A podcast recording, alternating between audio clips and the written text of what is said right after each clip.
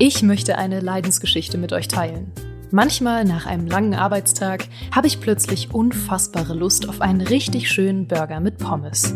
Und manchmal gebe ich diesen Gelüsten nach und bestelle mir einen richtig schönen Burger mit Pommes.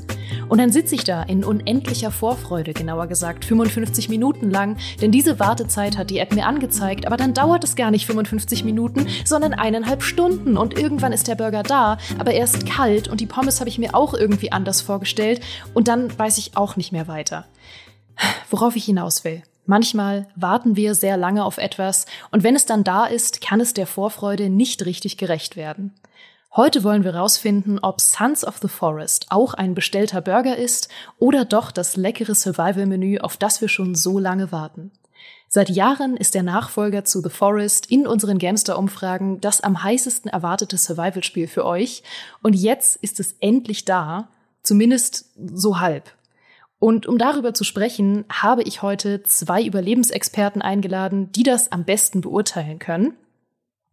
Unser dedizierter Guide-Autor André ist nicht nur in Spielen absoluter Survival-Experte, auch im realen Leben überlebt er bereits seit mehreren Jahren. Beeindruckende Leistung und hallo André, schön, dass du da bist. Ja, ist echt ein Wunder, dass ich noch am Leben bin. hallo hier. Gegenüber sitzt der Mann, von dem ich mir nicht sicher bin, seit wie vielen Jahren er im echten Leben bereits überlebt, weil er einfach nicht altert. Er spielt Survival-Spiele am liebsten im Koop und eigentlich am liebsten auch ohne Horror. Herzlich willkommen, Micha, schön, dass du da bist. Hallo, ja, schön da zu sein. Am liebsten spiele ich sie gar nicht, so klang das gerade ein bisschen. ich bin tatsächlich kein großer äh, äh, Survival-Fan und Experte, außer im echten Leben, wo ich es geschafft habe, bis jetzt zu überleben.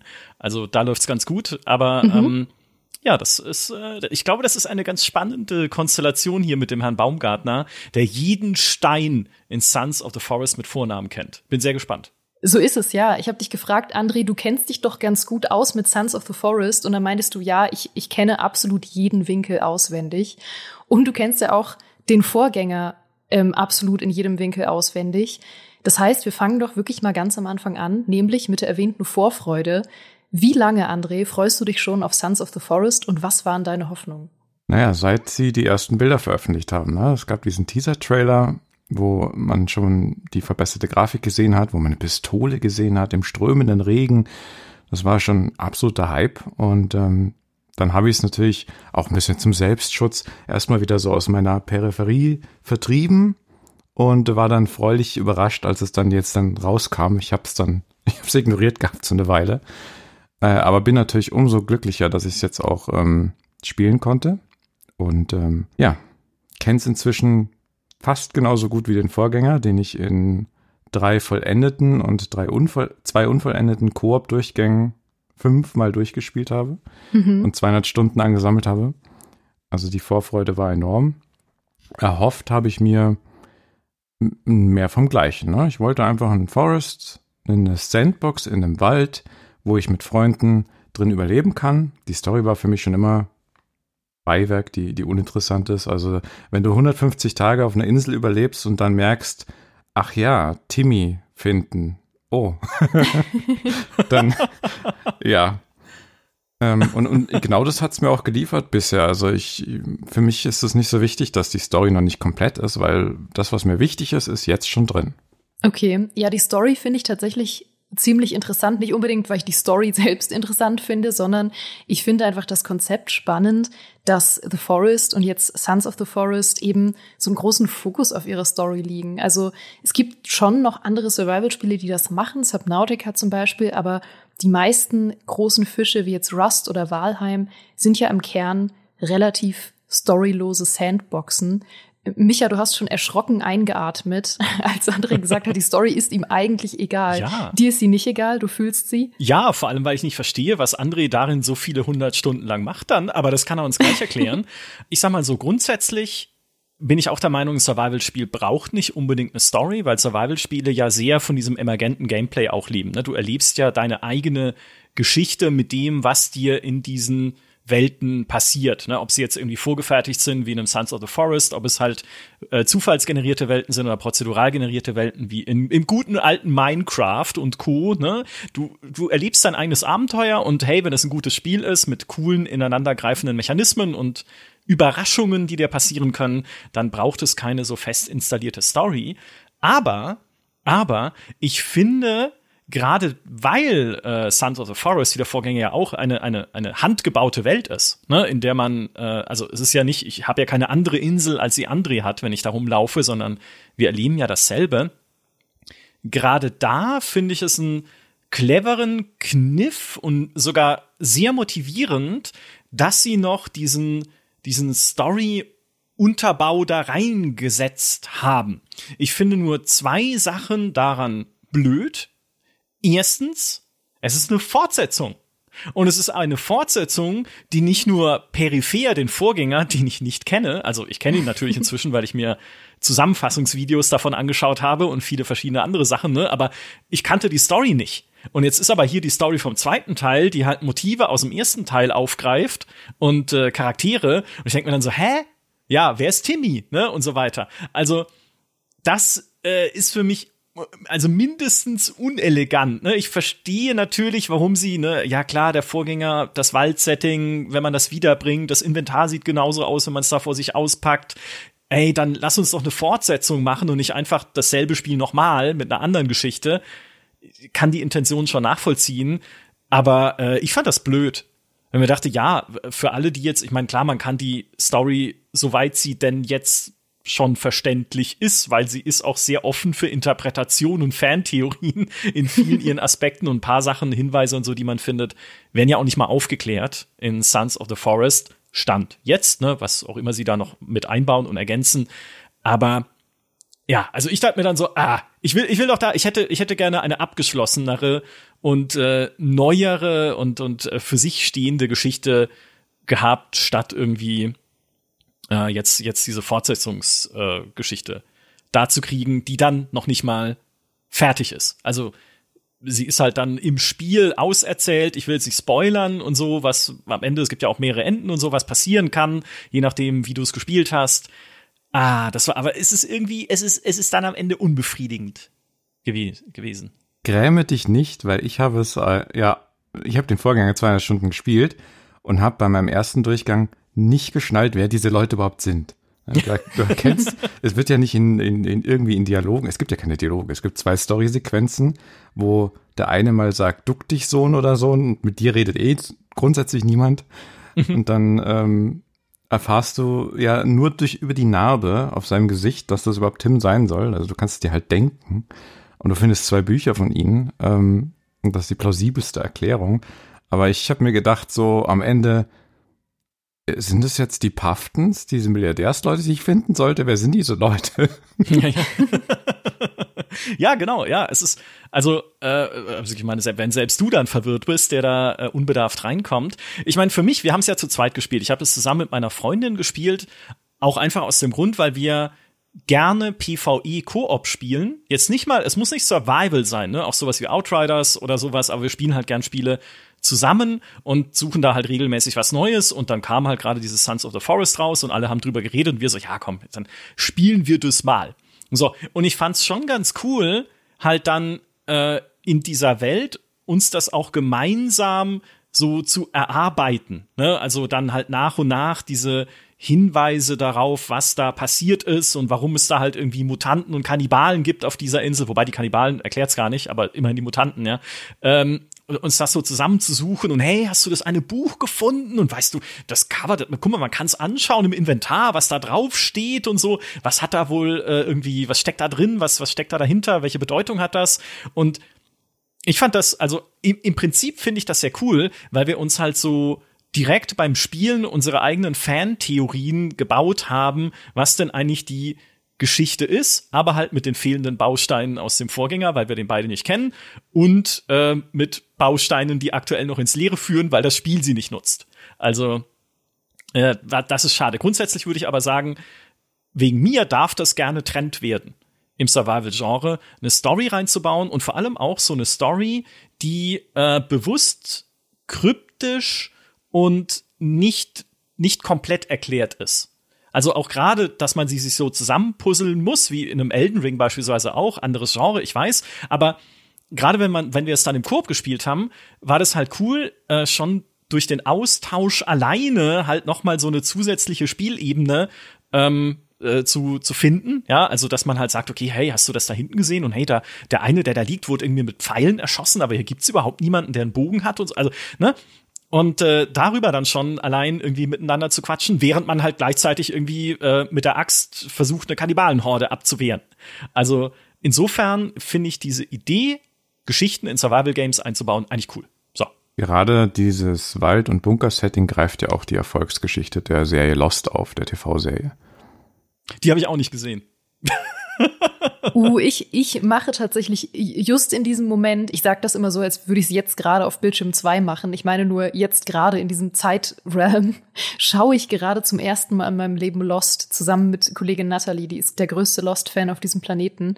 Und äh, wir schauen das immer remote. Es ist fantastisch. Ich finde es schon sehr vielsagend, wenn eine Serie so heißt wie das Jugendwort für äh, völlig verloren, ne? Also. Es konnte ja keine Ahnung. Ja. Und das ist eben, die ist eben genauso mysteriös, ne? Das gibt's bis heute ungeklärte Fragen und Fantheorien über Sachen und so. Es ist ähnlich. Weißt du, was ich stark fände, Micha? Ich würde gern einen Text lesen von dir und deiner Freundin, wie ihr versucht, die Geschichte von Sons of the Forest zu erklären, aber so richtig selbstbewusst, dass das die Story ist, definitiv, so zusammengeklaubt aus euren Theorien und aus eurem fehlenden Wissen über Teil 1 und aus Sachen, die ihr erlebt habt. Und äh, dann würde ich gerne mal Andres Interpretation dazu lesen und äh, die einfach mal abgleichen. Das finde ich schön. Meine ist ja schon online. Ich habe Story erklärt, Artikel geschrieben und ein paar Prognosen ans Ende gepackt. Ja, schau, Micha, jetzt musst du nachziehen. Ja, ich bin André leider, hat's schon gemacht. Ich bin leider verdorben, jetzt schon durch Erklärvideos, äh, die ich mir angeschaut habe von Leuten wie André, die wissen, was sie, worüber, wovon sie erzählen. Weil ich hatte, wir hatten es ja dann auch durchgespielt und haben so gesagt, was? ah ja, okay, äh, mh, okay, das war jetzt also alles komisch. Ne? Das ist das Gefühl, mit dem du erstmal rausgehst aus dem Spiel. Ich glaube, wenn ich davor einen Artikel geschrieben hätte, dann äh, wäre er ungefähr so, hey, ja, hast du das eine Dings gesehen, da hinten in der einen äh, Höhle, wo wir waren und, oh mein Gott, was ist das da drüben, was hockt der da auf dem Baum, beobachtet der uns, der hat einen Knochen in der Hand, lauf, lauf, lauf, lauf. ne? Also, ähm, weil äh, es äh, zwischendrin ist es dann auch immer mal wieder ein Survival-Spiel. Man kann ja gar nicht so viel am Stück nachdenken in einem Sons of the Forest, was gut ist. Ja, also ähm, ich finde auch die also grundsätzlich ja, das haben sie ja nicht neu erfunden, da haben sie sich ja auch dann selber kopiert, aber diese Idee, dich in diesen Wald zu schicken, auch in diesen dichten Wald, ne, du kannst sie natürlich, wenn du dann die Machete in der Hand hast oder andere Sachen, kannst du ihn ja natürlich etwas lichten und da das Gehölz ein wenig lichten, um auch mal Gegner zu sehen, die dann vielleicht da irgendwo in dem, im Gebüsch gerade rumfleuchen oder so.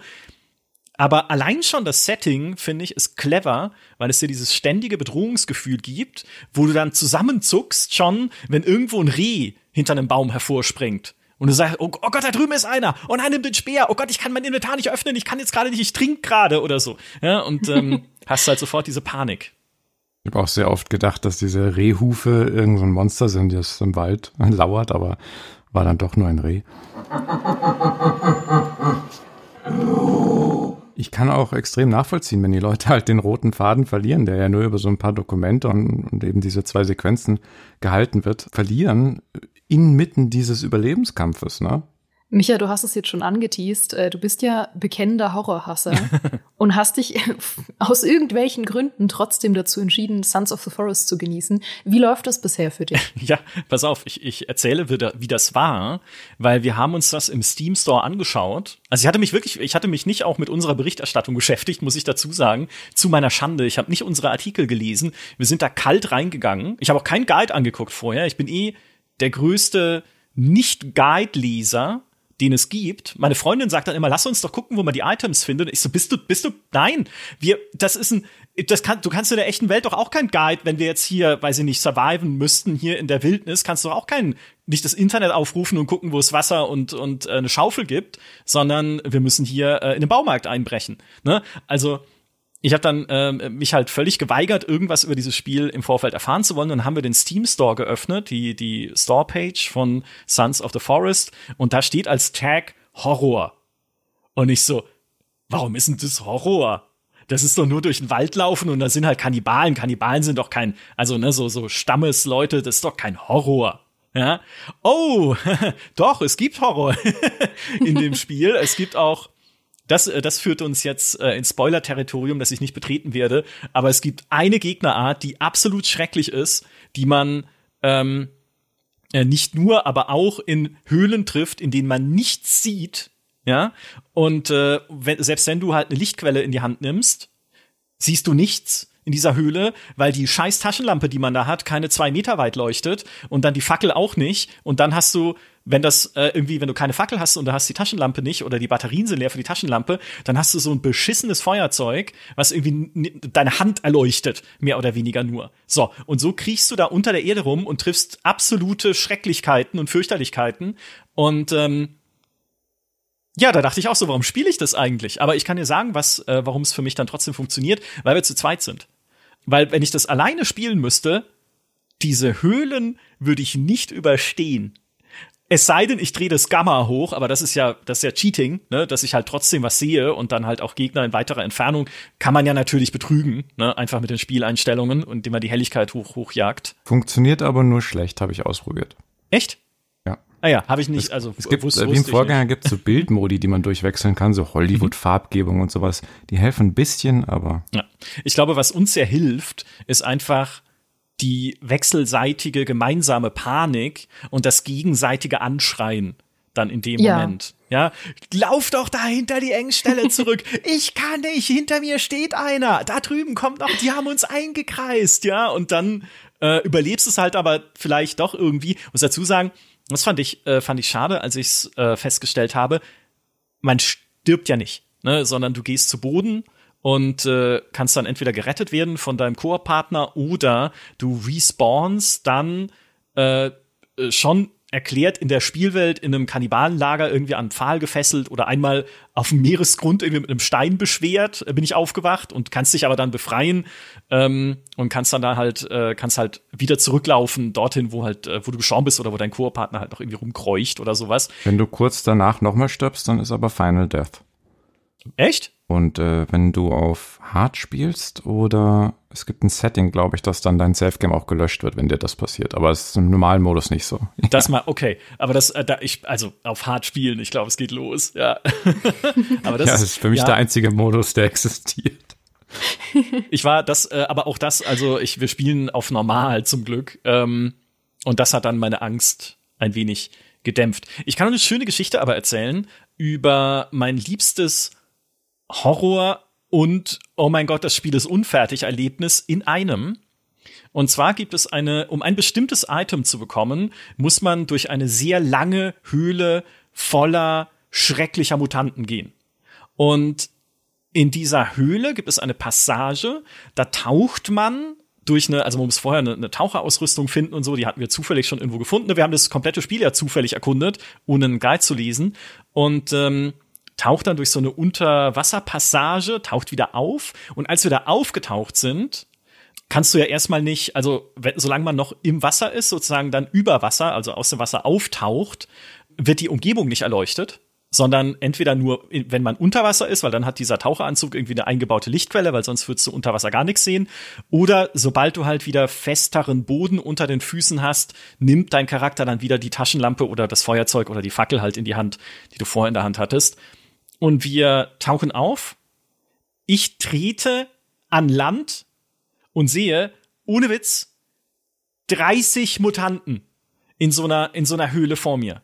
Also das war eine riesige Horde von Monstern. Und ich denke mir so, was? Also, äh, nee, falsch, das habe ich nicht gedacht. Ich dachte mir so, oh mein Gott, zurück ins Wasser. Weil die, äh, ich bin da einfach nur, ich habe äh, meiner Freundin zugeschickt, geh nicht an Land, geh nicht an Land, ja, äh, geh wieder runter, geh rein, wieder ins Wasser, äh, weil die können nicht ins Wasser. Und was wir dann gemacht haben, um diese 30 Mut, wir hätten da niemals lang, also wir hätten nicht überleben können an Land. Ne? Also die hätten uns einfach sofort äh, wieder weggeprügelt. Ähm, und was wir gemacht haben dann am Ende ist, äh, dass immer einer von uns so einen Schritt weit an Land äh, doch gegangen ist und dann haben sich irgendwie die Mutanten angefangen, auf uns zu stürzen. Und dann musst du schnell wieder ins Wasser zurück. Und wenn du Glück hast, springen die Mutanten dir hinterher ins Wasser und ertrinken.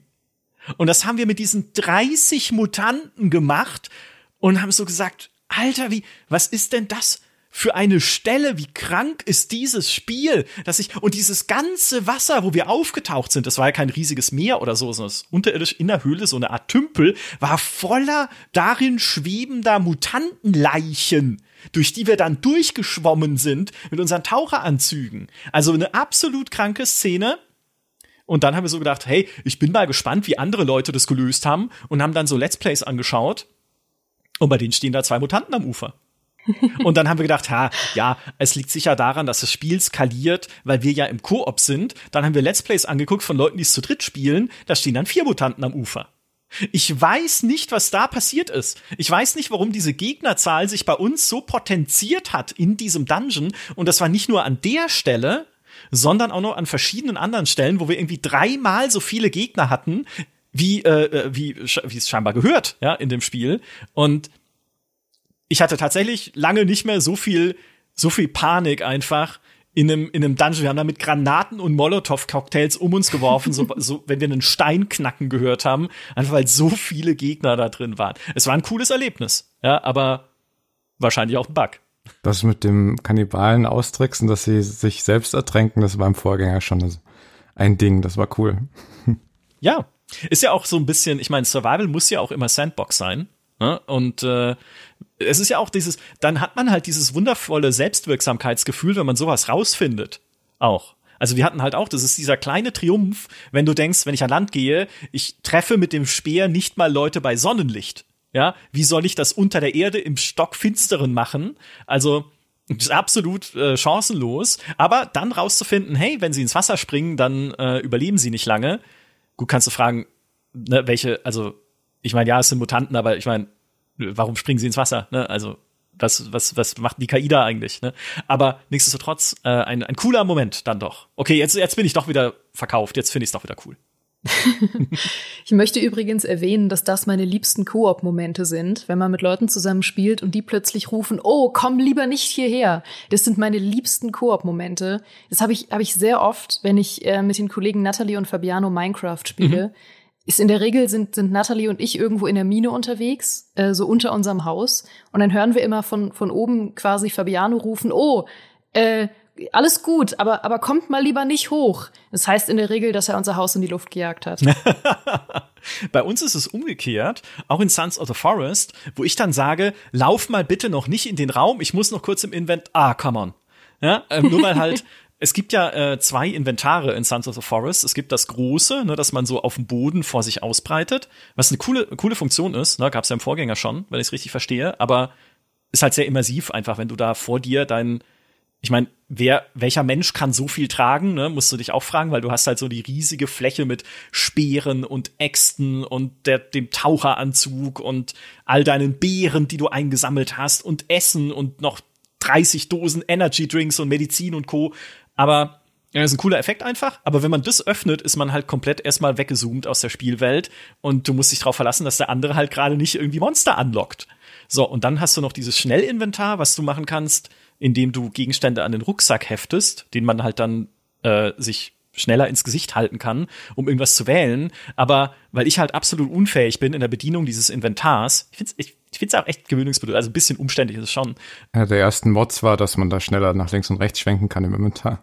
Ja, äh, genau. Aber dann, und ich habe aber immer die falschen Sachen dann an den Rucksack geheftet. Und ich denke so, okay, cool, okay, ich, ich, muss schnell eine Granate von meinem Rucksack. Ah, okay. Ich habe irgendwie eine Schachtel Müsli dran gemacht. ah, blöd. Naja, ich mache mal das richtige Inventar auf. Oh, du bist tot. Naja, so. Ja, es passiert mir auch im realen Leben oft. Ich möchte eigentlich mich nur selbst verteidigen und snack aus Versehen eine Packung Müsli ja. weg. Es, ist, es sorgt immerhin für Verwirrung. André, du hast ja den ersten Teil äh, sagenhafte 206 Stunden gespielt, sowohl im Koop als auch im Singleplayer. Wie hast du jetzt den Nachfolger bisher genossen?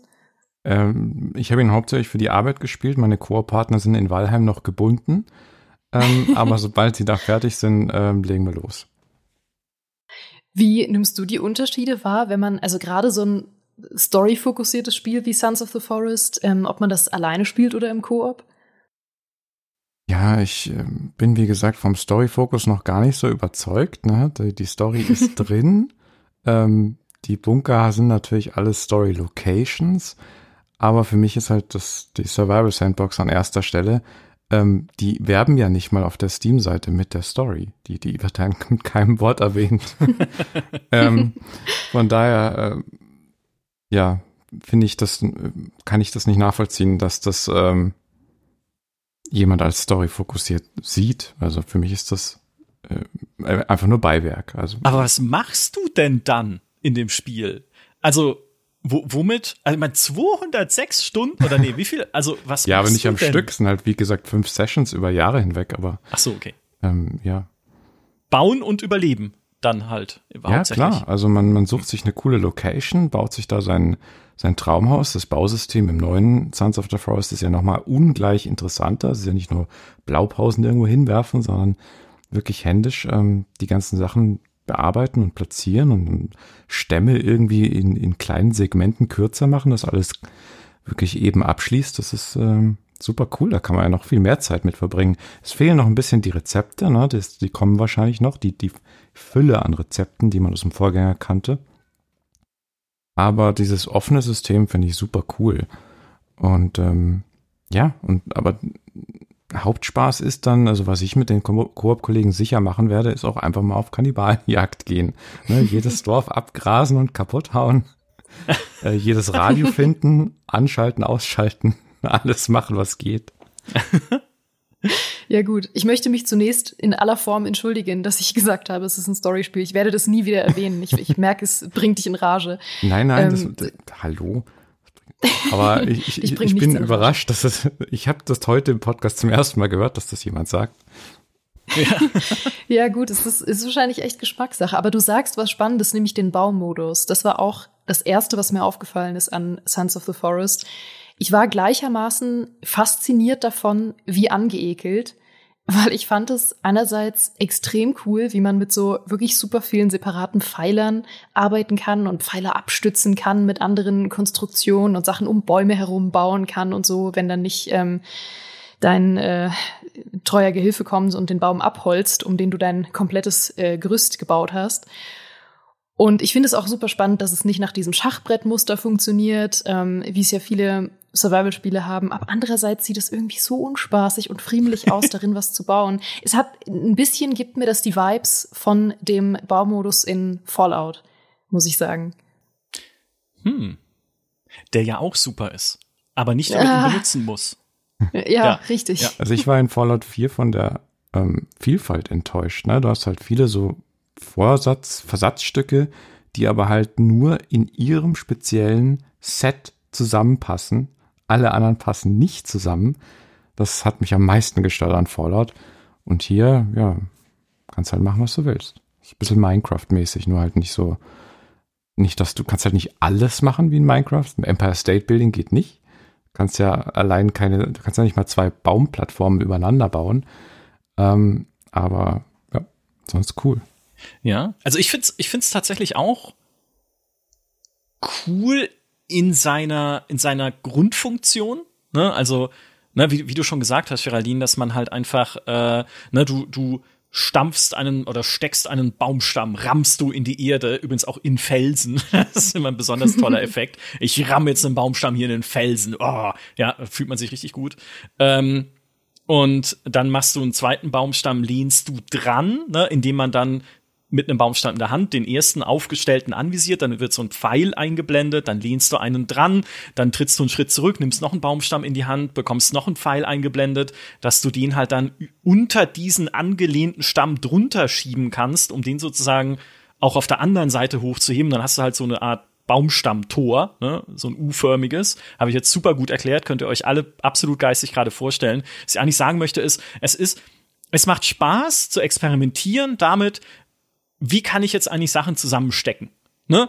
Ähm, auch irgendwie Stock in die Erde stecken, ähm, dann anderer Stock irgendwie äh, anderen Stock in die Hand nehmen und dann so ein bisschen neben den ersten Stock gucken. Ho, da ist ja so eine gestrichelte Linie auf dem Boden, die mir sagt, steck den Stock doch mal genau in der Entfernung in den Boden. Steckst in den Boden, nimmst noch einen Stock in die Hand, siehst du, oh, jetzt ist zwischen diesen beiden in die Erde gesteckten Stöcken eine gestrichelte Querlinie, da kann ich einen Stock dazwischen machen und so baust du halt einen Zaun.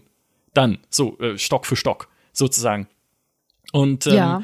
das, äh, das ist nett. Also ich finde, ich finde wirklich diese, das hat halt so ein, das ist so ein spielerischer Umgang mit Bauen.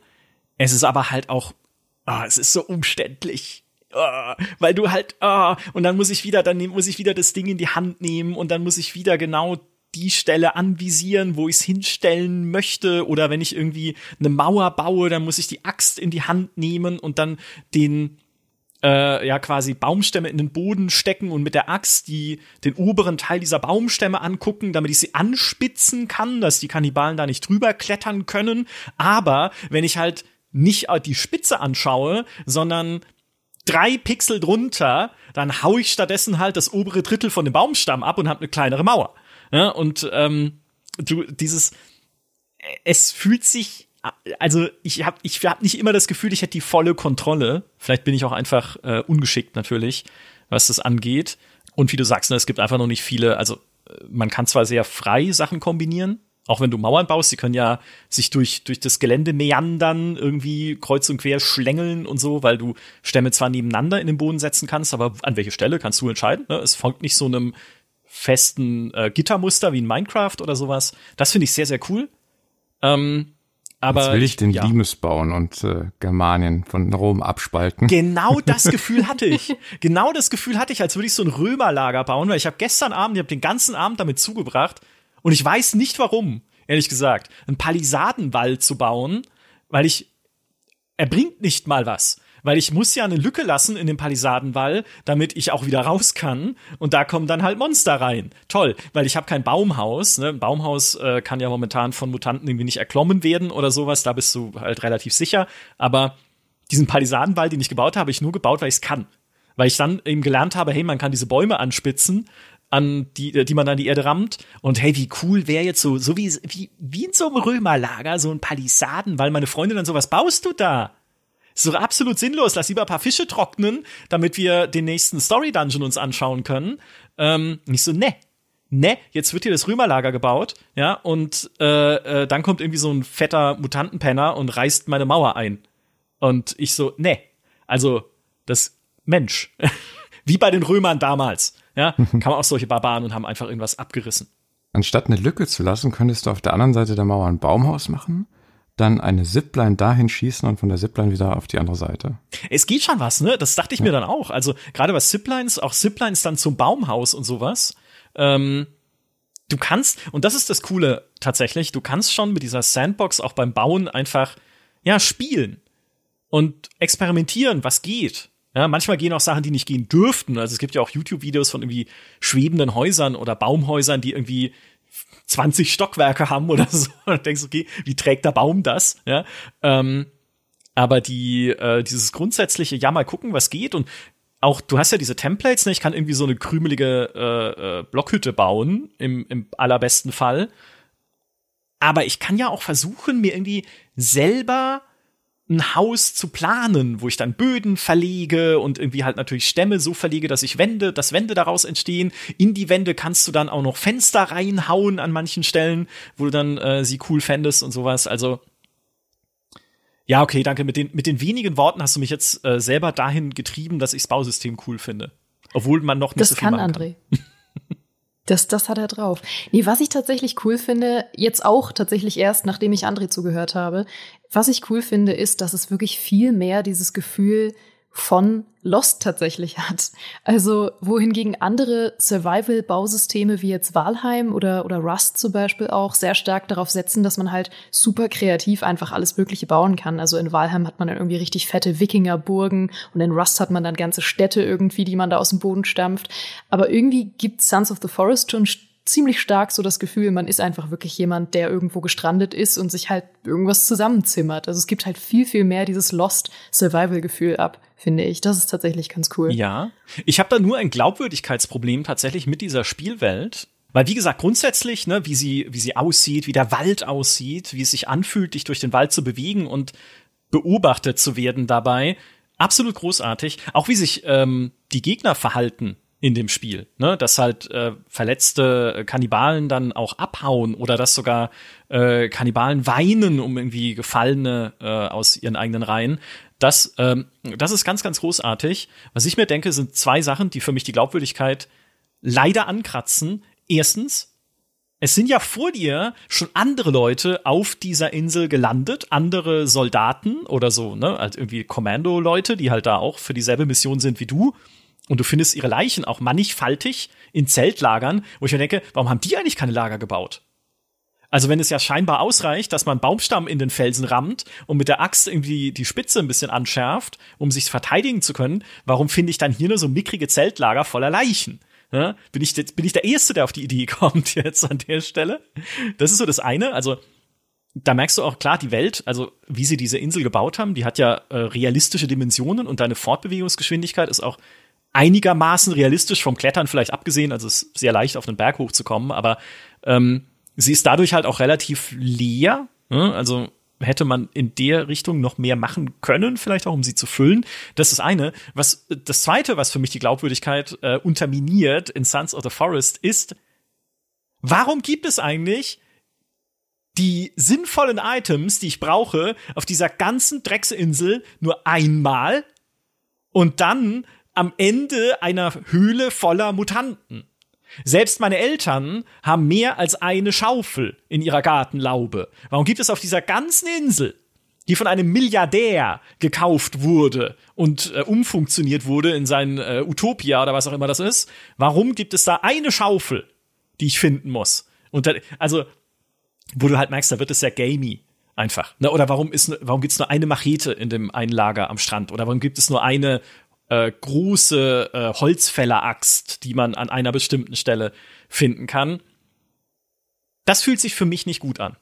Wo ich dann, also dann merke ich halt einfach, okay, hier wird es sehr, dadurch, dass es ja eine handgebaute Welt ist, ja, wird es sehr, äh, äh sehr spielig einfach. Ne? Die wollen halt, dass ich da hingehe und mir das hole. Ja, oder klar, es ist auch eine Belohnung, wenn ich erkunde und dann diese Axt finde, aber wenn es halt nur eine davon gibt, es ist halt so, hm, wie haben die denn hier jemals irgendwas abgeholzt mit nur einer Axt auf dieser ganzen Insel? Also, ja, weiß ich, André, wie es dir da zum Beispiel geht. Also, ich meine, wenn auch da, wenn man andere Survival-Sandboxen anguckt, dann gibt es zwar solche gamey-Elemente auch. In dem Valheim ja beispielsweise dann auch irgendwie so äh, diese Bossgegner, die man besiegen kann und halt so mystische Sachen, die einem da in dieser Welt begegnen. Mhm. Aber da ist es relativ klar, dass sie halt unique sind. Ähm, aber, also ich meine, Axt, ne, auf so einer Insel voller Leute, ist, ist, äh, ist dir sowas nicht oder stößt dir sowas nicht auf? Also einmal finde ich es schon mal sehr cool, wie du in den Maurice-Modus von der Intonation gewechselt bist, als du dich gerade aufgeregt hast. Das macht jeder Mensch. In den Maurice-Modus wechseln beim Aufregen ist völlig normal. Ja. Ja, also natürlich war es einerseits aus dem Vorgänger gewohnt. Ne? Ich habe mir schon, hab schon erwartet, dass die äh, Items wieder in den Höhlen quasi als Belohnung am Ende, wie, wie klassische Schatzkisten, aber es ist natürlich sehr gamey, wie du sagst. Andererseits äh, ist das alles, also der Großteil, bis auf jetzt halt ein, zwei Äxte und ähm, der moderne Bogen, äh, sind diese ganzen Items ja Gatekeeping-Elemente, um dich vom Ende der Story fernzuhalten, ne? Weil sonst könntest du ja gleich in den Endbunker laufen, tschüss, vorbei. Also das, das baut ja alles aufeinander auf. Ne? Du brauchst das äh, Seilgewehr und den Taucheranzug für die Schaufel und die Schaufel brauchst du für die Keycard und die Keycard brauchst du für den goldenen Anzug und den goldenen Anzug brauchst du fürs Ende. Und ähm, dieses Gatekeeping ist halt deren ihre Methode gewesen, die Story, ähm, die ich halt eh ignoriere, fernzuhalten. ähm, ja, Holzhacken, besseres Holzhacken, da stimme ich dir zu. Das ist natürlich auch für, für Story-Ignoranten ähm, essentiell. Und äh, diese, diese Grundaxt, die ist natürlich auch schäbig, was das angeht. Ob ich mir jetzt gewünscht hätte, dass es die öfter gibt, ja. Es, es gibt zwei Pistolen und zwei Schrotflinten, allerdings sind die doppelten Versionen immer nur im, im Endbunker zu finden. Also es zählt eigentlich nicht richtig. Sonst ist alles unique. Ja, schon ein bisschen albern. Muss ich dir schon zustimmen. Ich meine, das Belohnungsgefühl ist natürlich trotzdem da. Ähm, ich habe gestern diese, diese Mini-Kettensäge gefunden, diese Handkettensäge. Und mit der kannst du ja nicht nur im Handumdrehen Bäume fällen, sondern auch Mutanten finden die Handkettensäge nicht gut, wenn, äh, wenn man sie so vor sich hält. Es ist natürlich schon cool, das zu finden, aber ja, künstlich. Einfach dann in dem Fall. Naja. Ich habe wenigstens eine Theorie, warum es keine anderen Baumhäuser gibt. Wahrscheinlich ist auch vorher schon Kelvin auf dieser Insel rumgelaufen und hat einfach alle Trägerstämme für große 20-stöckige Baumhäuser umgeholzt. Und dann gab es halt einfach irgendwann keine mehr. Ja, Kelvin. Calvin, das ist, ich, ich bin echt hin und her gerissen, ob Calvin eine gute Idee ist. Also nicht, weil er die komplette Insel abholzen kann, inklusive deiner eigenen Behausungen, sondern äh, weil am Anfang dachte ich wirklich so, ja, Mensch, cool. Also es ist ja grundsätzlich mal eine gute Idee von einem Survival-Spiel, dir so einen KI-Begleiter an die Seite zu stellen, den du, ähm, den du dir helfen lassen kannst. Ne? Calvin, sammel doch mal Fische. Ja? Lustigerweise kann nur Calvin Fische sammeln und ich irgendwie nicht. Also indem er einfach zum Bach geht und drin rumplanscht, so, äh, kann ich nicht. Ähm, aber Calvin schafft das. Ne? Oder hacke Bäume und Baumstämme zu sammeln oder geh mal irgendwie so viel kann er ja noch gar nicht. Sie wollen ihn ja noch weiter ausbauen. Ne? Wenn man ihm auch sagen könnte, bau mal ein Haus, Calvin. Ein Feuer kann er machen. Okay, das ist schon mal cool. Das, ich ich finde das grundsätzlich eine gute Idee. Uns nervt er aber inzwischen, weil immer so sagen, oh, jetzt ist der Calvin schon wieder da. Ja, oder wenn man dann gerade irgendwie lustig kämpft gegen irgendwie so eine Horde, äh, Horde Kannibalen, dann läuft halt Calvin dazwischen rum und sagt so, oh Leute, ja, hi. Ich meine, die Story ist, er hört nichts. Ja, er hat bei diesem Unfall, mit dem man strandet auf dieser Insel, sein Gehör verloren aber er ist ja nicht abs, also er, er weiß ja, dass diese Kannibalen eine Bedrohung sind und er zeigt auch auf sie, wenn sie dich angreifen, warum, warum läuft Kelvin dann trotzdem nur rum und kämpft nicht? Ne? Frage ich mich dann zum Beispiel oft. Ja, selbst wenn er irgendwie einen Hirnschaden hat und auf sein Steinzeit-Ich zurückgesetzt wurde, äh, der immerhin, immerhin noch ein paar Survival-Dinger aus seiner Militärzeit weiß, wie auch immer, Feuer machen und so, ähm, selbst da wäre das kriegerische ja noch vorhanden. Das liegt uns ja im Innern. Also, ja. Hm. Also ich meine, und, und wenn er nur einen Stein in die Hand nimmt und ihn auf Leute wirft oder so. Aber er ist, er ist, er ist sehr hilflos. Ne?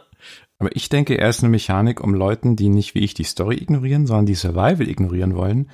Ich glaube, das ist für die die Stütze, die die, die brauchen. Ja. ja, das ist genau, das ist auch meine Theorie. Ist super halt, um reinzukommen. Und es ist auch relativ intuitiv, weil du ja gleich am Anfang erfährst, okay, man schreibt ihm halt äh, gewissermaßen Befehle auf diesen Notizblock, dann zeigt man ihm die, er nickt und führt das aus. Ja, also ist ein. Wer auf ihn verzichten will, lässt ihn liegen oder haut ihm auf den Kopf und schaut, ob man ihn essen kann.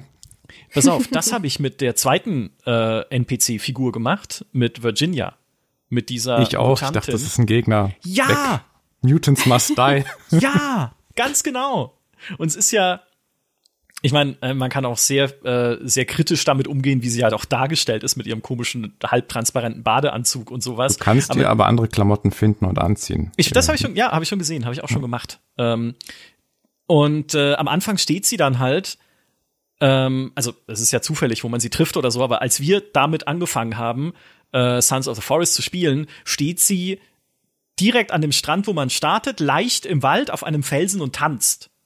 Und meine Freundin so, da ist ein Mutant. Und ich so, Axt raus und drauf. Und wir sind dahin und haben sie halt zu zweit in Grund und Boden gehackt mit dieser Axt. Und dann meinte meine Freundin noch so, war die eigentlich aggressiv? ich so, ich weiß es nicht. Ja, weil sie halt, sie geht halt wie Calvin in diesen Downstate und während man noch drüber nachdenkt, warum ist denn da jetzt ein Plus-Symbol, schwingt die Axt und ja, okay, ja. tschüss. Ja, ich, ich war völlig im Blutrausch. Ja. Zum Glück war danach das Safe Game kaputt äh, danke Sons of the Forest, äh, Early Access, so dass wir wieder von vorne anfangen mussten und uns dann gesagt haben, lass sie mal leben, mal gucken, vielleicht kann man da was machen. Ne? Also äh, quasi, dass die die Bugs haben bei uns Virginia gerettet. Aber ich fand es so schön sinnbildlich, wie wir sie einfach direkt äh, direkt umgebracht haben. Erstens, weil es halt zu dieser Survival-Panik passt. Ne? Nochmal, das kann das Spiel sehr gut vermitteln. Und zweitens, weil ich mich langsam wirklich frage, wer die Wilden sind auf dieser Insel.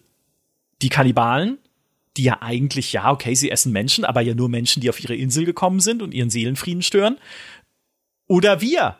Weil es gab so, äh, so wundervolle Szenen, dass wir über ein Kannibalenlager stolpern und die stehen dann erstmal ähm, ja, bedroh dich da und äh, schreien dich an und so, aber sie greifen halt nicht im ersten, in der ersten Bewegung schon an. Und meine Freundin zückt halt so eine Feuerwehraxt, rennt zu dem erstbesten Kannibalen hin und schlägt ihm den Kopf ab.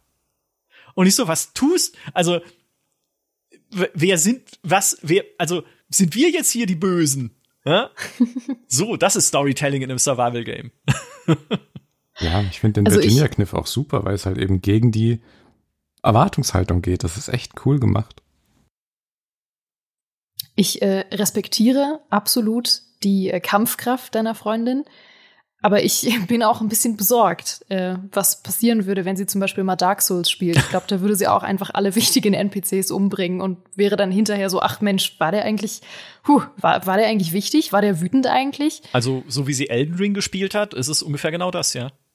Ah ja, gut. Ja. Gut, dann, dann haben wir das ja schon, haben wir die Frage ja schon beantwortet.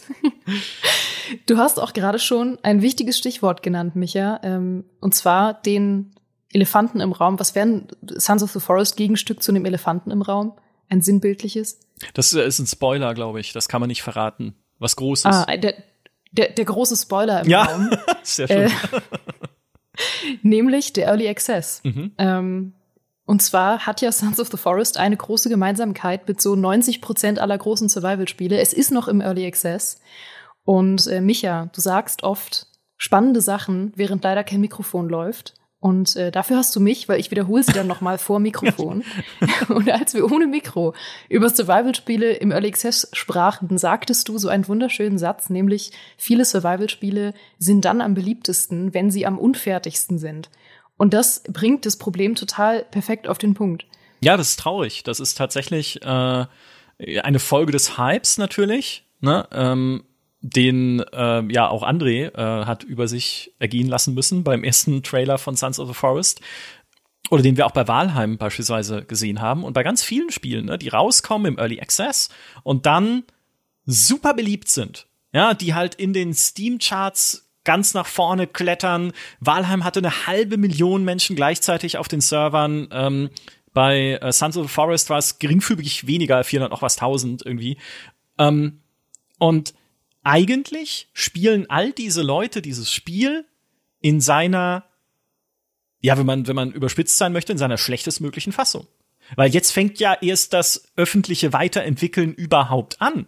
Natürlich gibt es Spiele, von denen man sagen kann, und ein Wahlheim gehört ja auch mit dazu, ne, ist schon geil, dass es im Early Access schon so gut ist oder auch so rund oder so durchdacht oder dass es halt schon Mechaniken hat, die man so noch nicht irgendwo anders gesehen hat. Also Heißt natürlich nicht, dass jedes Early Access Spiel am Anfang kompletter Schrott ist. Ist Sons of the Forest auch de facto überhaupt nicht.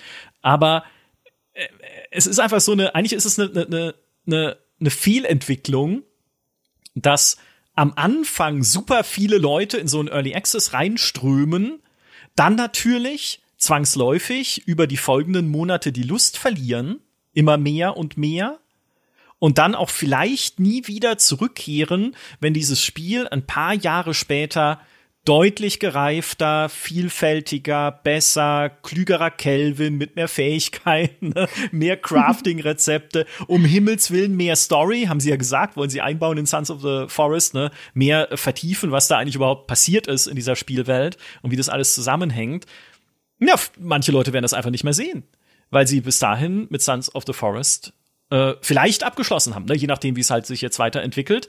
Und das ist für mich so eine, diese, diese äh, tragische Dialektik des Early Access, ähm, oder zumindest des gehypten Early Access, dass es halt diese Entwicklung dann nimmt. Und es gibt ja auch Gegenbeispiele dafür. Und eines davon ist ein Survival-Game, was wir äh, vor Sons of the Forest jetzt gemeinsam gespielt haben, meine Freundin und ich.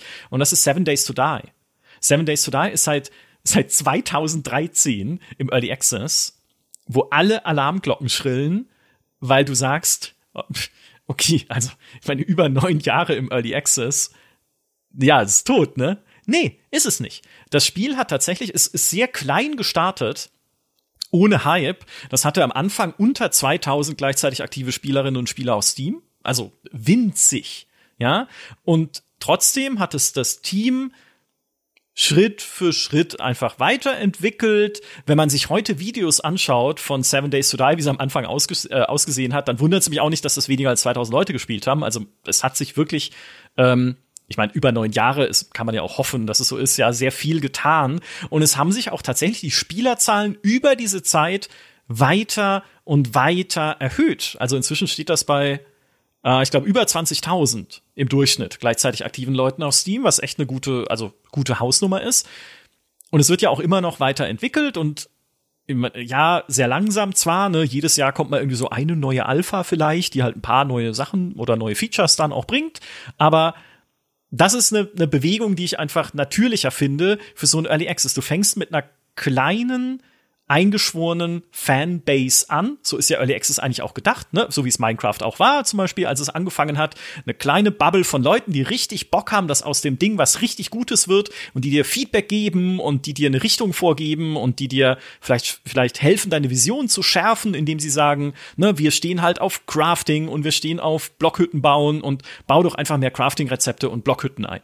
Und ne, dann kannst du halt anfangen, dein Spiel da in die Richtung äh, immer besser und noch das beste Crafting und Blockhüttenspiel zu machen, das es jemals gab.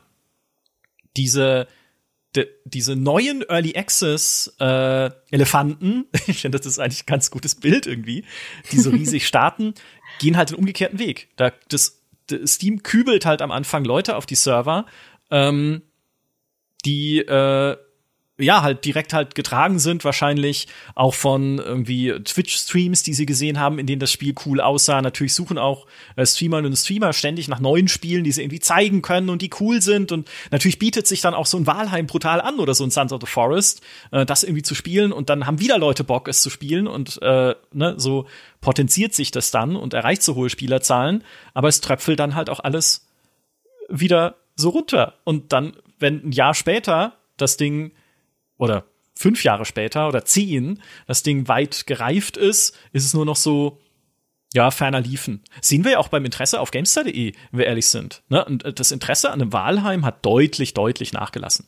Einfach wie da die Weiterentwicklung ist. Und bei vielen anderen Early Access Spielen, die schon so lange draußen sind, halt auch.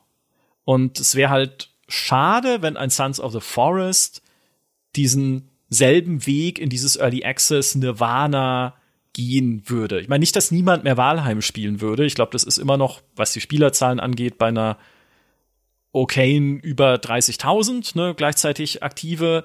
Ähm, es waren aber zwischenzeitlich auch schon mal weniger. Dann kam zum Glück irgendwann das Mistlands Update. Das hat es wieder hochgepusht auf über 130.000. Das ist aber dann wieder runter, ne, jetzt inzwischen ähm, auf die Zahlen.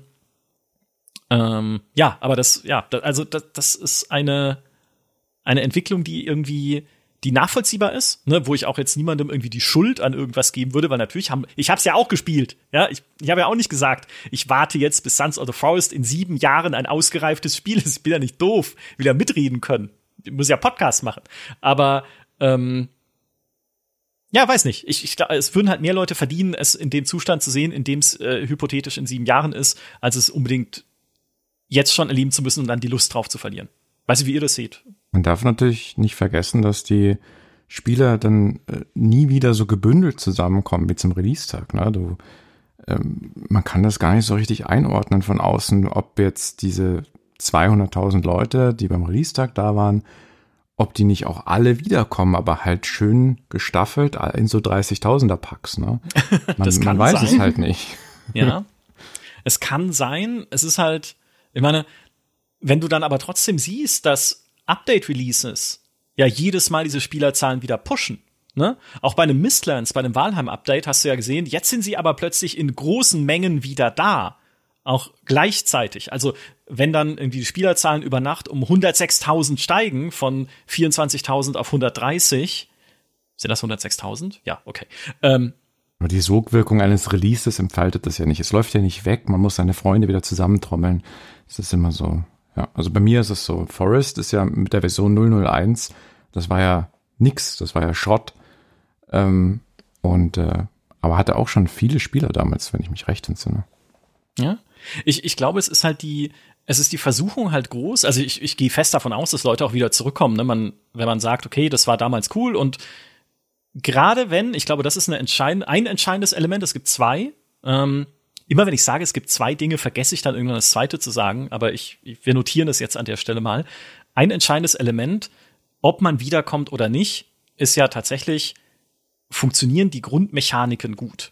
Ne? Also hatte ich denn schon in dieser Ursprungsversion Spaß mit dem, was drin war, ne? Mit dem, wenn es Survival ist, mit dem, äh, ja, weiß nicht, Crafting natürlich, mit dem Bausystem, ähm, hat mich Essen und Trinken genervt oder war es gut eingebunden wie in einem Wahlheim? War die Spielwelt interessant gestaltet? War die, ne? Also alles, wenn halt dieser Nukleus gut ist, dann ist natürlich auch äh, ist es verlockender, dann äh, wieder zurückzukommen. Gleichzeitig ist halt dann auch vielleicht wieder eine neue Ablenkung da, wenn die nächste Early Access Sau durchs Dorf getrieben wird. Ne? Also wenn ich jetzt, ich, ich hätte jetzt zum Beispiel, ich habe Wahlheim wirklich gerne gespielt. als es damals rauskam. 2021.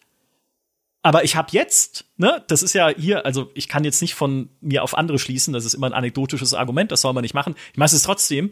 Ich habe trotzdem jetzt nicht gesagt, hey, wir haben mal wieder Lust auf PvE-Koop, lass mal wieder Walheim spielen, sondern lass mal ein neues Spiel suchen. Ah, Sons of the Forest ist gerade das Hot Topic, lass da mal reingehen und gucken, wie das so ist. Und dann in drei Monaten gibt's wieder ein neues Hot Topic. Ja, auf jeden Fall. Ich, ich bin da ganz bei dir. Also ich finde auch, dass man das irgendwie schwierig bewerten kann. Also alleine die Tatsache, dass Walheim äh, natürlich zu Hochzeiten angefangen hat mit 500.000 und jetzt so bei in der Regel 20.000 rumdümpelt, wenn jetzt nicht gerade ein neues Update kam was für Wahlheim wir eher negativ bewerten, wo du aber sagst bei Seven Days to Die, ja, mega gut, das steht mittlerweile bei 20.000. Es ist halt immer so irgendwie abhängig davon, wo es mal gestartet ist und wo der Trend halt hingeht. Ähm, ich sag mal, es ist auch so, dass Wahlheim von Update zu Update weniger Leute tendenziell zurückholt.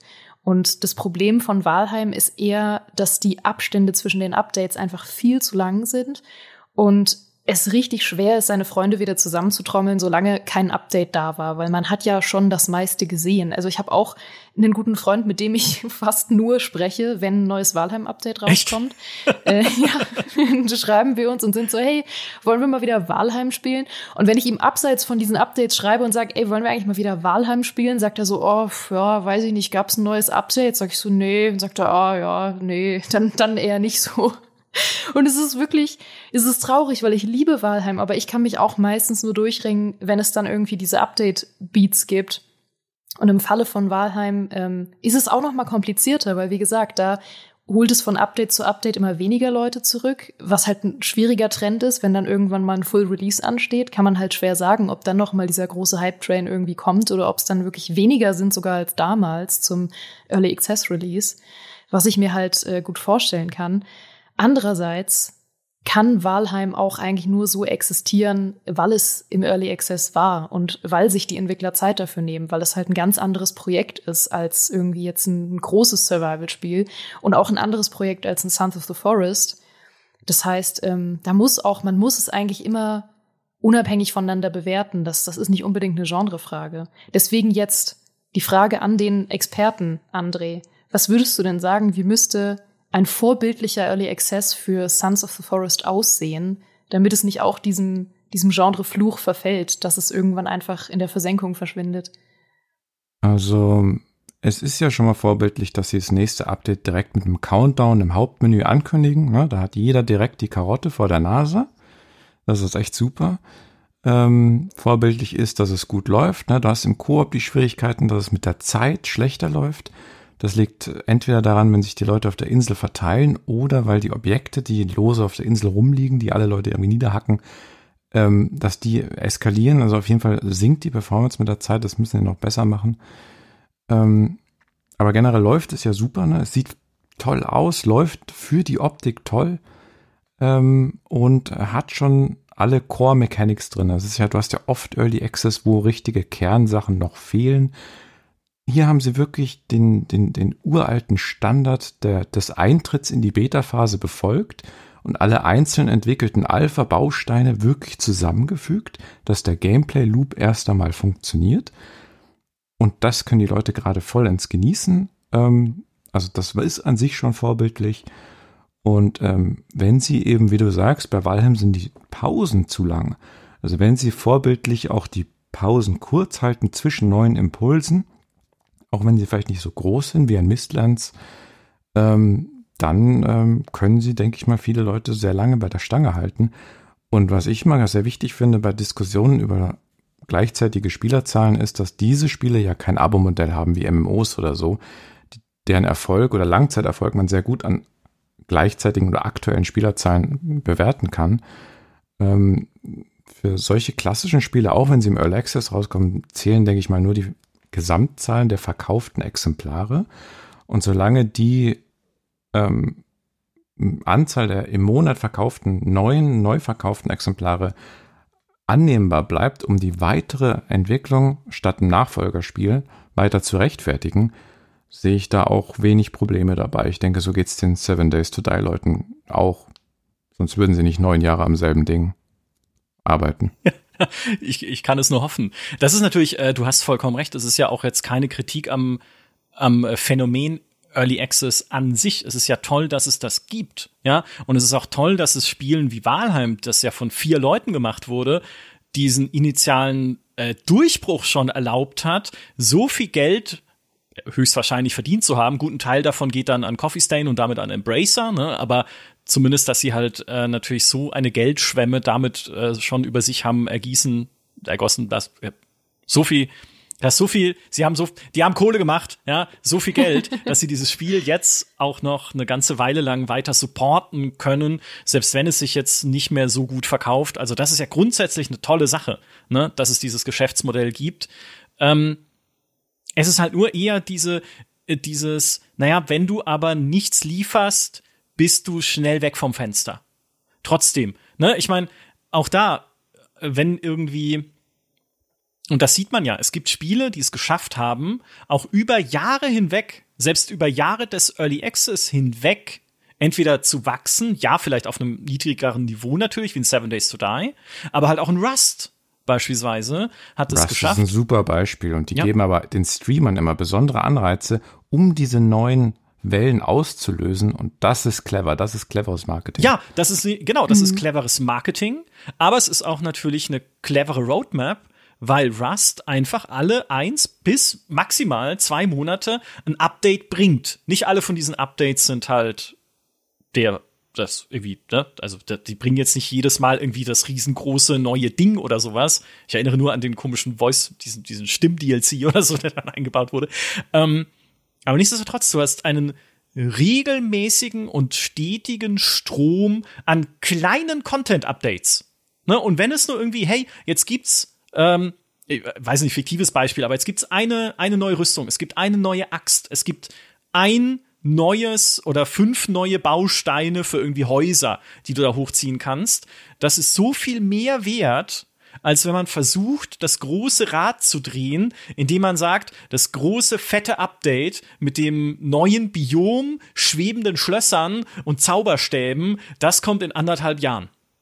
Und äh, das haben uns gerade auch erst die Entwickler bestätigt von äh, Coreborn, was so ein kommendes Survival-MMO äh, ist, mit denen äh, die Leia gesprochen hat, von meinem MMO. Und das erscheint übrigens auch morgen, also je nachdem, wann ihr diesen Podcast gerade hört, aber einen Tag später erscheint es dann äh, auch bei uns als Podcast, dieses Interview, äh, wo ihr das nochmal nachhören könnt. Und die haben auch gesagt, es ist so viel besser einfach, ständig kleine Dinge reinzuwerfen, dass Leute, die wieder neu anfangen, ähm, immer wieder was Neues, äh, nicht neu anfangen, aber die wieder reingucken, so rum gesagt, immer wieder was Neues ausprobieren können, wieder Freude einfach dran haben, mit dem Spiel ein bisschen, äh, ja, zu spielen halt, bisschen zu gucken, was kann man jetzt wieder machen, was ist jetzt wieder drin, ähm, als dass man so diesen, äh, den, den, den großen Stein umwuchtet, um das große Update zu bringen, was dann richtig groß was umwälzt.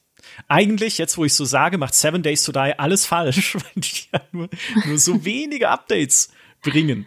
Äh, die haben mich nur jetzt äh, quasi schon, also mich haben sie in der Tasche, leider, weil ähm, ich die Update-Beschreibung halt so spannend finde. Jetzt. Also, weil Seven Days to Die hat mich tatsächlich so gekriegt, dass ich sage, das spiele ich mindestens, wenn die nächste Alpha kommt, spiele ich das noch mal. Einfach nur, weil äh, äh, um zu gucken, was dann irgendwie. Sie wollen das Trinkwasser, dass man weniger Trinkwasser findet in der Welt und das ganze Lernsystem wird verändert, dass man neue Perks, also Fähigkeiten nicht mehr freischaltet durch das Charaktersystem, sondern nur noch äh, Quatsch, Crafting-Rezepte nicht mehr freischaltet durch das Charaktersystem, sondern nur noch, indem man äh, sie sich anliest, ne, aus Magazinen und Büchern. Kannst du nur, nur so kannst du lernen, wie du irgendwie eine neue Schrotflinte baust, indem du liest, ja, und nicht indem du einfach in so einem äh, Metamenü Charakterpunkte verteilst, plus neue Rüstungen, plus irgendwie gerüchteweise und angedeutet zumindest, dass es in der Welt dann nicht nur Zombies geben soll, sondern auch Banditen. Ja, wie in jedem vernünftigen Endzeit-Setting von The Last of Us bis sonst was. Ähm, und dann sage ich, okay, ja, würde ich, würde ich, also ja, okay, würde ich mir da angucken. Verstehe ich. Ähm, also äh, vielleicht ist es dann doch nicht immer ganz verkehrt, auch äh, so längere Zeiträume zu lassen und irgendwie große Ra äh, Räder äh, drehen zu wollen. Aber ich glaube, dieses ständige kleine Inhaltsupdates oder so wie auch in Fortnite, ne, immer wieder auch innerhalb der Seasons immer wieder kleine neue Gameplay-Sachen, Vielleicht nehmen sie auch mal was raus, irgendwie, hey, die Fahrzeuge sind raus, aber dann kommen sie paar Monate später wieder zurück in anderer Form, dass man wieder ein bisschen, dann hast du halt einmal Golfmobile, äh, die man da fahren kann und dann ein paar Monate später Motorräder oder so. Ähm, dass es immer ein bisschen frisch bleibt. Und dieses, dieses, mhm. ich glaube, das ist eher der Art und Weise geschuldet, wie heute Aufmerksamkeit funktioniert in dieser Spielebranche. Dieses Frischbleiben ist leider, wenn du ein Online-Game bist, insbesondere, super wichtig, um einfach im Gespräch zu bleiben, weil sonst nochmal kommt der nächste, äh, der nächste Hype einfach und überflutet dich und du bist einfach äh, weg vom Fenster. Also ja, nicht für jeden und es wird weiterhin auch eine sehr aktive Community geben, die Sons of the Forest spielt, vorerst. Aber auch da, ne, wenn sie jetzt halt nicht, wenn sie es nicht schaffen würden, eine stetige, ne, so einen stetigen Strom an irgendwie kleinen, spannenden, interessanten neuen Sachen da einzubauen, ach, da würde ich eher sagen, dann wird das womöglich demselben Nirvana anheimfallen wie, wie andere Early Access Phänomene, von denen man nichts mehr hört heute. Mhm. Zumindest haben sie ja den Vorteil, dass der Vorgänger schon die Community so ein bisschen ne, aufgebaut hat. Da können sie von zehren, die wissen auf was sie sich einlassen. Da haben sie ein kleines Polster vielleicht. Was ich mich freue bei Sons of the Forest ist, wenn sie wirklich vielleicht noch was Überraschendes einbauen. Zum Beispiel die eine sagenumwobene dritte Fraktion oder so, eben neben Kannibalen und Mutanten noch einen anderen Gegnertyp. Und da, da spielt meine Fantasie schon verrückt, wenn ich äh, diese verlassenen Hütten finde. Ne? Die gibt's, da gibt's zwei kleine Stellen auf der Insel, wo so Hütten rumstehen, die, die aussehen wie nichts anderes auf der gesamten Insel. Die sind komplett unique. Ähm, da ist derzeit nicht wirklich was drin, ein paar Armbrustbolzen. Aber äh, angenommen, da käme noch vielleicht so eine, eine menschliche Fraktion rein, so wie die, wie die anderen bei Lost oder so, ne? Das wäre spannend. Oder ja, oder eben was, was gänzlich anderes, wer weiß. Es ist, äh, es ist ja immer noch unbekannt, wer dieser Typ in der silbernen Jacke zum Beispiel ist. Was, was ist das für ein Kerl, der dich da niederschlägt am Anfang? Da könnte ich dir hm. Fantheorien äh, äh, wiedergeben, aber die wären alle hart Spoiler, deswegen an der Stelle nicht. silberne Jacke heißt für mich immer Reisender aus der Zukunft. also, also, ich sag mal, das ist es nicht, aber ne, es ist alles erlaubt hier. Ja, es ist sowieso wie äh, wie ähm, Sci-Fi äh, Kostüme ausgesehen haben zur Zeit von Captain Kirk. So ungefähr, ja. so sieht das aus. ja. Diese Figur. Ähm, ich finde was aber gerade was sehr, äh, was sehr Gutes gesagt eigentlich bei äh, Sons of the Forest. Weil äh, sie haben ja schon diese Roadmap veröffentlicht, ne? einerseits mehr Fähigkeiten für die äh, KI-Begleiter, für Virginia und Calvin. Es soll irgendwie natürlich neue Crafting-Rezepte äh, und auch Items geben. Irgendwie, es gab ja schon Leaks von einem Fernglas, von einem Eispickel, mit dem man vielleicht klettern kann, von irgendwie neuen Waffen aufsetzen und so weiter. Aber was ich mir denke, ist erstens vertieft gerne die Story, aber das bin jetzt nur ich, deswegen das in Klammern. Aber zweitens, wichtiger, bitte macht mehr mit der Welt, die ihr gebaut habt. Also genau wie du sagst, ne, gebt den Orten, die man finden kann, mehr Bedeutung und baut auch gerne mehr Orte ein, die man finden kann. Es gibt ja zum Beispiel auch einen Flugplatz, den du finden kannst auf dieser Insel mit so einem Flug, äh, Flugzeugwrack, das da rumliegt äh, und diversen Frachtkisten, aus denen man dann halt Items rausklauben kann. Das habe ich im Winter gefunden und ich war es schwierig, den ganzen Loot da zu finden unter dem Schnee. Ja, ich auch. Ich auch. Ich habe es auch im Winter gefunden ja. und dann waren plötzlich überall Kannibalen um dieses Flugzeug rum und es war die eine der, der eines der schlimmsten Gemetzel, die ich in diesem Spiel überhaupt erlebt habe nach der Höhle der 30 Mutanten. Aber mehr solche Sachen ob es eigentlich blutigen Schnee gibt. Das wäre mir nicht aufgefallen, so beim Kämpfen im Schnee. Glaub nicht. Ich glaube nicht. Hm? Ich glaube nicht, ja. Neue, neuer Punkt für die Feature-Liste. ja. Blutiger Schnee. Ja, wir müssen äh, zu dem Zeitpunkt übrigens sagen, wir nehmen diesen Podcast auf, einen Tag bevor das große Update kommt. Und dieser Podcast wird erscheinen, vermutlich einen Tag nachdem das große Update kommt. Und es kann natürlich sein, dass äh, sie jetzt absolut alle Sachen umsetzen, die wir gesagt haben, und es äh, morgen ein perfektes Spiel ist, weil die Entwickler natürlich uns gerade zuhören und äh, sich alles mitgeschrieben haben, was wir gesagt haben, und äh, dann absolut alles hinfällig ist. Aber dann können wir zumindest beweisen, dass wir es von Anfang an gesagt haben. Das auf jeden Fall. Und was ich auch noch mal festhalten möchte an der Stelle, wir haben ja schon mal einen eigenen Podcast gemacht über meine Faszination für Seven Days to Die ähm, bei Was spielst du so? haben wir uns hingesetzt und ich habe dir in einer knappen Viertelstunde erzählt, wie ich völlig begeistert bin von diesem Spiel, das ja auch noch nicht fertig ist, ne? das ja auch noch im Early Access ist. Ähm, vielleicht bin ich auch immer noch so begeistert davon, weil ich jetzt erst angefangen habe mit Alpha 21. Wenn ich mit Alpha 1 angefangen hätte, weiß ich auch nicht, wo ich heute wäre, ne, zum Beispiel. Ähm, aber um noch mal kurz die Lanze zu brechen für Geschichten.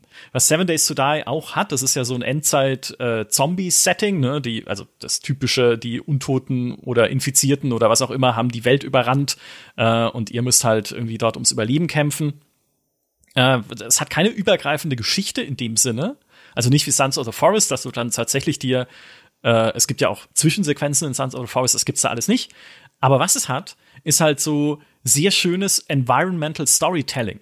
Diese Welt wird zufallsgeneriert in Seven Days to Die und bei dieser Zufallsgenerierung werden aber in dieser Welt äh, handgebaute Schauplätze verteilt, in die ähm, entweder das Entwicklerteam selbst oder äh, Modding-Teams, wenn du halt Mods runtergeladen hast, halt kleine Geschichten eingebaut haben. Und dann findest du halt irgendwie in der Polizeistation die Überbleibsel der dort Eingesperrten und des Sheriffs. Oder du hast dann halt irgendwie die Rockerkneipe, die du untersuchen kannst. Oder die Fabrik da drüben, äh, wo dann, wo du irgendwie äh, eine Leiche findest unterm Dach oder so und kannst dann, kannst halt so selber ein bisschen Gedanken spielen, ähm, was mit der passiert ist. Und für mich gehört es einfach so mit dazu. Auch in einem Survival-Game, mir ein bisschen so vorzustellen, ähm, klar, wenn es so ein Endzeit-Setting ist, ne, was ist hier passiert? Wie wurde, wie wurde hier diese Wohnwagensiedlung von den Zombies überrannt? Wie haben die Leute hier früher gelebt? Aber auch generell halt so ein bisschen mit Environmental Storytelling zu arbeiten, um dieser Welt einfach noch mal einen, ja, mehr so mehr äh, Tiefe zu geben und mehr, äh, mir mehr Halt in dieser Welt zu geben, wenn ich mich mit diesen Geschichten beschäftige. Ist immer noch besser als eine komplett leere Landschaft, äh, also leer im Sinne von äh, quasi un unberührt, ja, und dann heißt es, überleb da mal. Ich will schon irgendwas finden. Ich will schon irgendwie Hinweise darauf, dass es da auch eine, eine Vergangenheit gibt und dass da vorher was passiert ist. Immer besser als ähm, alles ist neu. Ja, Minecraft hat ja auch Ruinen. Mir würde also ein bisschen Zufallsgenerierung in The Forest auch sehr gut gefallen. Ich muss sagen, das Navi war mir fast schon ein bisschen zu viel ähm, Handgehalte, ne? dass ich direkt weiß, wo alle Höhlen sind und so. Das ähm, fand ich gar nicht mal so gut. Ich mache mir lieber eigene Marker. Ja, stimmt. Habe ich auch gedacht. Ja, lieber ein bisschen, äh, lieber mich mehr suchen lassen. Aber das ist halt dann ihre, ihr, ihr Balanceakt so zwischen Hardcore Survival und Oh mein Gott, Leute, die noch nie ein Survival-Horror-Spiel gespielt haben, hallo Micha, du kriegst Calvin als KI-Begleiter und ein GPS, damit du dich nicht verläufst auf dieser Insel, was du aber trotzdem machen wirst, weil äh, ja, es ist halt eine Insel voller Bäume, ne? Und da verläuft man sich leicht, weil Bäume sind sehr ähnlich. Demnach euer Fazit. Sons of the Forest ist äh, zurzeit kein labbriger bestellter Burger, aber es ist auch noch nicht das absolut finale Übermenü, äh, sondern es ist, ich versuche die Metapher zu schließen, es, es ist ein Burger, auf den wir noch warten, aber die Pommes wurden schon geliefert und da denkt man sich, ui, ja doch, das sind schon richtig gute Pommes. Wenn da jetzt noch der Burger kommt, dann ist es was. Ja, aber bestelle ich morgen doch wieder woanders. Ne, das ist die, die, die entscheidende Frage. Gehe ich morgen doch wieder ja. zum nächsten großen Ding, äh, statt irgendwie Sons of the Forest noch mal eine Chance zu geben, insbesondere weil ich ja jetzt die Story durchgespielt habe. Vielleicht ist das noch mal ein Argument gegen Story in Survival Games, weil wenn man die durchgespielt hat, hast du ja noch mehr dieses Gefühl halt eines Abschlusses und dann noch mal eine Story durchspielen, selbst wenn sie erweitert wird um einzelne Dinge, die da noch mit eingebaut werden, äh, äh, äh das ja, ist immer dann doppelt tedious. Ne? Unbedingt ein Argument. Also ähm, dadurch, dass halt Sons of the Forest nicht zu vergleichen ist unbedingt mit einem Rust, ähm, wo man ja einfach diese Beats hat, wo man dann immer wieder Leute ranholt, die das auch live streamen und die dann wieder ähm, die Werbetrommel dafür rühren, ist es halt bei einem Sons of the Forest schwieriger, weil ja Leute, die das auf Twitch oder als Let's Play auf YouTube ähm, irgendwie machen, tendenziell doch irgendwann mal die Story durchspielen und dann sagen, okay, mein Let's Play ist jetzt abgeschlossen. Zum Beispiel Gronk ist ja der Vater von The Forest und spielt ja jetzt auch wieder Sons of the Forest. Der wird irgendwann dieses Let's Play abgeschlossen haben. Und dann ist halt die Frage, ob er sich dann quasi noch mal ransetzt, noch mal von vorne anfängt. Das ist halt doch noch mal ein bisschen was anderes und man braucht doch ein bisschen noch eine andere Strategie. Aber ich, ich glaube, wir haben da eine ganz äh, spannende Strategie entwickelt. Ähm, die können Sie sich jetzt gern bei uns abschauen, äh, wie Sie es perfekt machen müssen, damit Sons of the Forest nicht dem ewigen Early Access Fluch verfällt. Und ich hoffe, Sie machen es. Und der Burger wird noch geliefert und es wird alles ganz ja. lecker. Fernkampfgegner. Das war der ultimative Horror. Fernkampf-Kannibalen mit Pfeil und Bogen. Du läufst durch diesen fürchterlichen Wald und plötzlich Pfeile von überall. Das, ich glaube, deswegen haben sie noch keine drin, weil das wäre Blasrohre. absolut schrecklich. Blasrohre auch, ja. Oh ja. Ja. Gut, am Ende Blasrohre. Wir haben jetzt eine Stunde zwanzig geredet, aber am Ende sind's die Blasrohre. Das ja, stimmt. Da, an denen, mit denen steht und fällt alles. Und wer weiß, vielleicht sind sie ja jetzt schon drin, wenn ihr diesen Podcast hört. vielleicht habt ihr schon einen im Hintern stecken. Ja. ja, just in diesem Moment. Schön, dass wir das erarbeiten konnten. Ihr zwei, danke für die super spannende Diskussion. Äh, von André könnt ihr auf gamester.de noch super viel Expertise zu Sons of the Forest lesen, unter anderem deine angekündigte Story-Analyse, aber zu dem Zeitpunkt jetzt dann wahrscheinlich auch schon dein Fazit zum Update und äh, diverse Guides und Hilfestellungen, wenn ihr nicht wie Micha seid und euch auch einfach gern mal helfen lasst. Danke, dass ihr heute beide hier wart. Ja, sehr gerne. Hat Spaß gemacht. Sehr gerne. Ich gehe jetzt eine Schaufel suchen. Ja. ja, die einzige. ich warte darauf, dass meine Freunde ihren blöden Walheim-Burger fertig gegessen haben, dass sie mit mir den Sons of the Forest Burger essen. Ja, zeig ihnen diesen Podcast. Mach Dann ich. schämen sie sich hoffentlich. Hoffentlich. Und euch da draußen erstmal danke fürs Zuhören, aber noch dranbleiben, nicht auflegen, auflegen vor allem, weil es ist ein Telefonat, was wir hier gerade haben. Ich, ich mache gerade einen Live-Podcast für euch. Ähm, bleibt noch dran. Ich habe noch zwei extrem gute und extrem überraschende Hinweise für euch und einer ist cooler als der andere. Wartet's nur ab, passt auf. Nummer eins. Solltet ihr am 25. März in München sein, habt ihr da die Möglichkeit, Micha und mich live auf der Bühne vom Feierwerk beim Podcasten zu sehen und uns außerdem alles zu fragen, was ihr schon immer fragen wolltet. Marco und Yves sind auch dabei mit Nerd und Kultur und die Max-Kollegen Daniel und Julius sorgen dann für die musikalische Untermalung als Gorilla Rodeo und Hardshot. Es müsste zum jetzigen Zeitpunkt noch einige wenige Karten geben, aber falls nicht, dann haltet auf jeden Fall Ausschau nach einem kleinen Gewinnspiel auf gamester.de. Da werden wir dann auch noch mal wenige Resttickets für euch verlosen und äh, wir würden uns sehr sehr freuen, euch live zu treffen. Nummer zwei auf gamester.de könnt ihr außerdem gerade, wenn ihr entweder Mitglied von Gamster Plus seid oder noch Mitglied werdet bis zum 16. März, einfach so einen Key für die Diablo 4 Bieter geschenkt bekommen. Und zwar für alle, die Mitglied sind oder noch Mitglied werden, solange der Vorrat reicht, aber er reicht sehr lang, also wir sind sehr zuversichtlich. Das heißt wiederum, ihr könnt an einem Wochenende, nämlich am Wochenende vom 17. März, Diablo 4 suchten und am kommenden Wochenende dann uns in München treffen. Und wenn das nicht awesome ist, dann weiß ich auch nicht. Und damit verabschieden wir uns für heute und wir hören oder sehen uns hoffentlich ausgesprochen bald wieder. Macht's gut. Bis bald. Tschüss.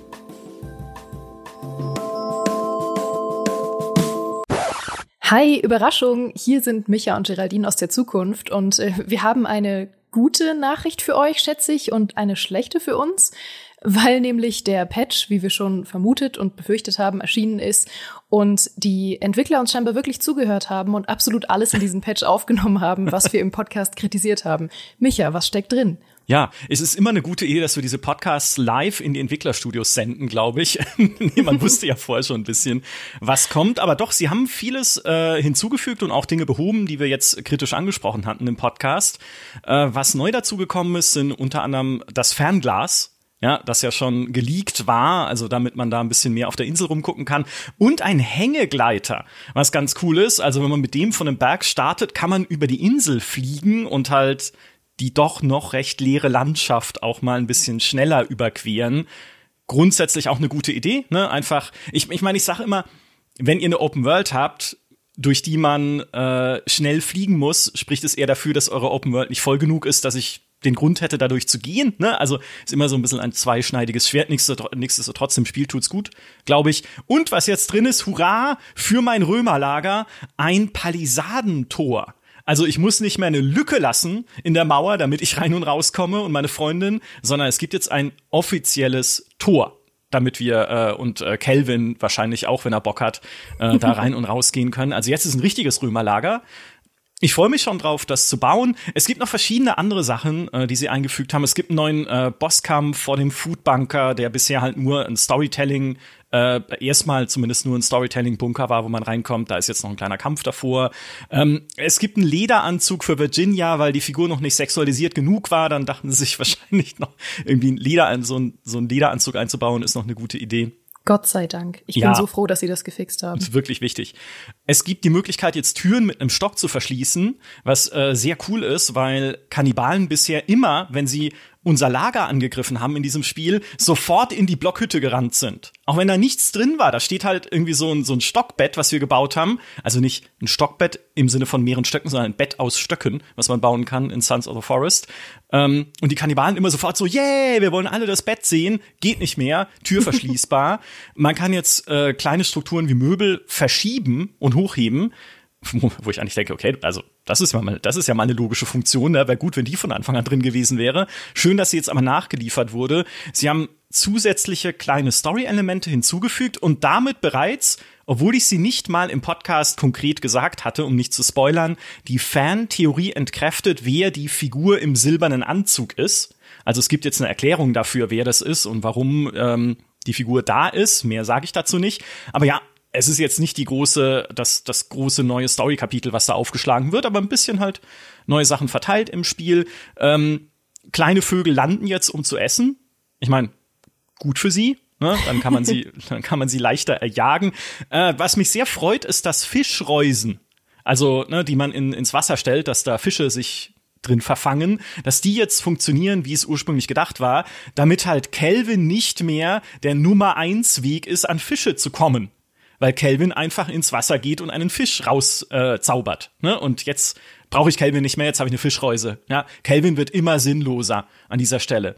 Er fällt nicht mal mehr die Bäume, auf denen mein Baumhaus steht, sagen ja. sie. Ne? Das ist mein persönliches Lowlight irgendwie. Ja. Also ich finde, das war alles, was er noch beigetragen hat, lustig durch den Wald zu rennen und alles wieder abzureißen, was man gebaut hat. Das ist ja auch der Nervenkitzel, den man braucht. Richtig. Nachdem man so 20 Stunden an einem 20-stöckigen Baumhaus gesessen hat, liebt man ja auch einfach den Nervenkitzel, Kelvin in der Nähe des Hauses zu wissen. Ja, ganz genau. Ich glaube, das haben sie eh nur eingebaut, dass er die Baumhäuser fällt für lustige YouTube-Videos. Ich wette, ich kann es ja nicht belegen oder so, aber wenn ich ein Entwicklerteam wäre, ja, ähm, äh, Micha Productions, dann würde ich das immer machen. Ich würde immer, wenn jemand zu mir kommt aus dem äh, Quality Assurance Team und sagt, ey, wir haben hier diesen absurden, total dummen Bug, dass wenn man mit einer Keule auf einen Riesen fliegt, der in den Himmel schießt, dann würde ich sagen, it just works. Ja, also haus doch damit raus und dann haben wir tausend lustige YouTube-Videos, die unser Spiel promoten. Das wäre mein Marketingplan mehr oder weniger. Äh, jedenfalls starker Marketingplan, ja. ja. Ich, ich würde dafür voten, glaube ich, wenn ich Sehr bei Micha Productions angestellt wäre als Baummodellierer. Ja, du hast den Job. Ja. Dankeschön. ähm, Sie haben noch was weiteres hinzugefügt bei äh, Sons of the Forest, nämlich den One-Sided Apex, den wir so schön übersetzt haben in den Patch Notes mit einseitiger Scheitelpunkt beim Bauen, also ein neuer Strukturtyp beim Bauen. Und wenn ich die Beschreibung richtig verstehe, ist es, wenn man einen Baumstamm in den Boden steckt und einen zweiten Baumstamm daneben lehnt, dass man den Zwischenraum, also zwischen diesen beiden Baumstämmen, füllen kann mit weiteren äh, Stammstücken. Ne? Also dass quasi so eine so eine dreiecksförmige Mauer entsteht. Ich konnte es selber im Spiel noch nicht ausprobieren, aber es ist genau das, was ich gesagt habe, was ja beispielsweise äh, auch die Corborn-Entwickler im Interview mit Leia gesagt haben.